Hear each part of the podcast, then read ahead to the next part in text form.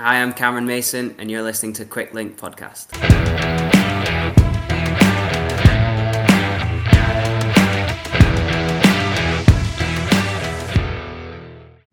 Stage 13 of the Giro d'Italia was 150 kilometers from San Remo to Cuneo. Now, it was a kind of weird stage where pundits and experts alike were saying, or could be a break, could be a sprint, we don't really know.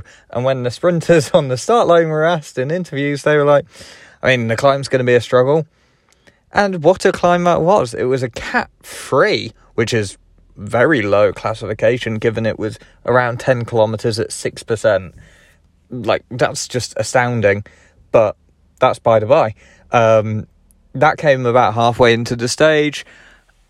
And yeah, the riders pretty much just let a break go, and sprinters teams were just hoping to control it, see and bring it back, uh, and you know take it easy on the climb. Uh, and that's largely what happened. The break was formed. It was Tagliani of Drone Hopper, Eenkhoorn of Jumbo Visma. It was also Julius van den Berg of EF Education, Easy Post, whatever they're called now. Apologies, folks. Uh, Nicolas Prodhomme uh, from AG2R and Mirko Maestri of Eolo Kometa. They had, in the lead up to the climb, they had about 3 minutes 20, although by the time they, they crested it and got rid of Tagliani, um, they'd actually got that up to six minutes forty as the sprinters teams were hoping to to save the legs of their sprinters. And from the top they had about seventy K to go, give or take. And rather fortuitously, they had a tailwind, which really helped them and really did not help the peloton. They were having to burn a lot of their matches, you know, get rid of their lead out trains essentially by just using them as a chase. And they really had to work hard. Um,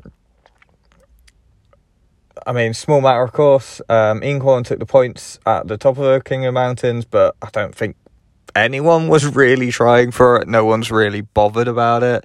Rosa's got a quite comfortable lead, and you know, until the actual mountain stages, it's going to stay that way.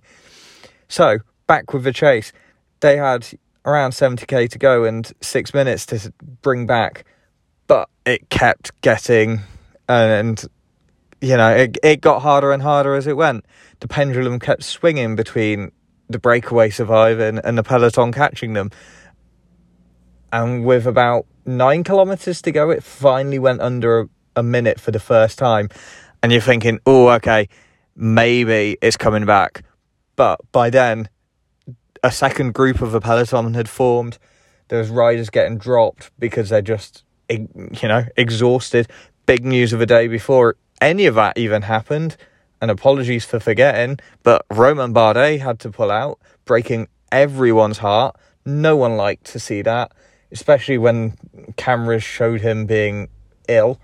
Let's put it that way, in case anyone's listening to this over dinner. But yeah, it would just it kept ebbing and flowing. No one knew what was going to happen. Riders getting dropped left, right, and centre, hoping that the sprinters are going to stay there you know, all the good teams were, were doing their duty. Quick Step, Israel Premier Tech, FDJ, UAE.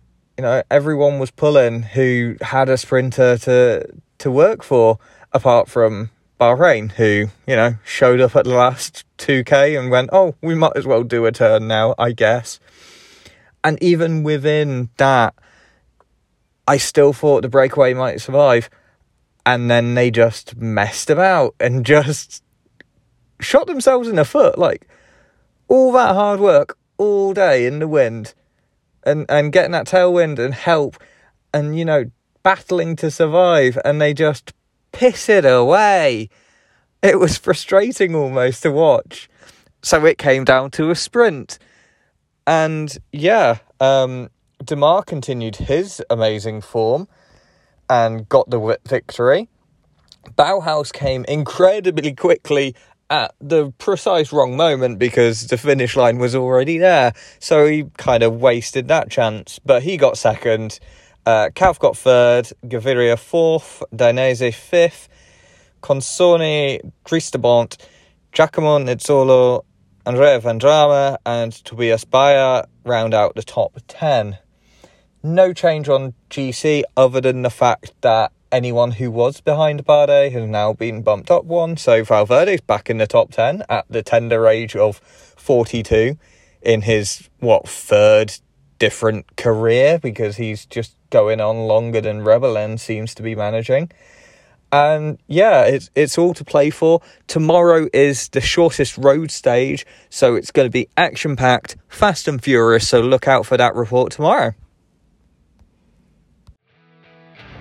You've been listening to Quicklink Podcast, your daily microdose of pro cycling news and results. You can find us across social media at QuicklinkPod, or you can contact us by emailing show at quicklinksports.com.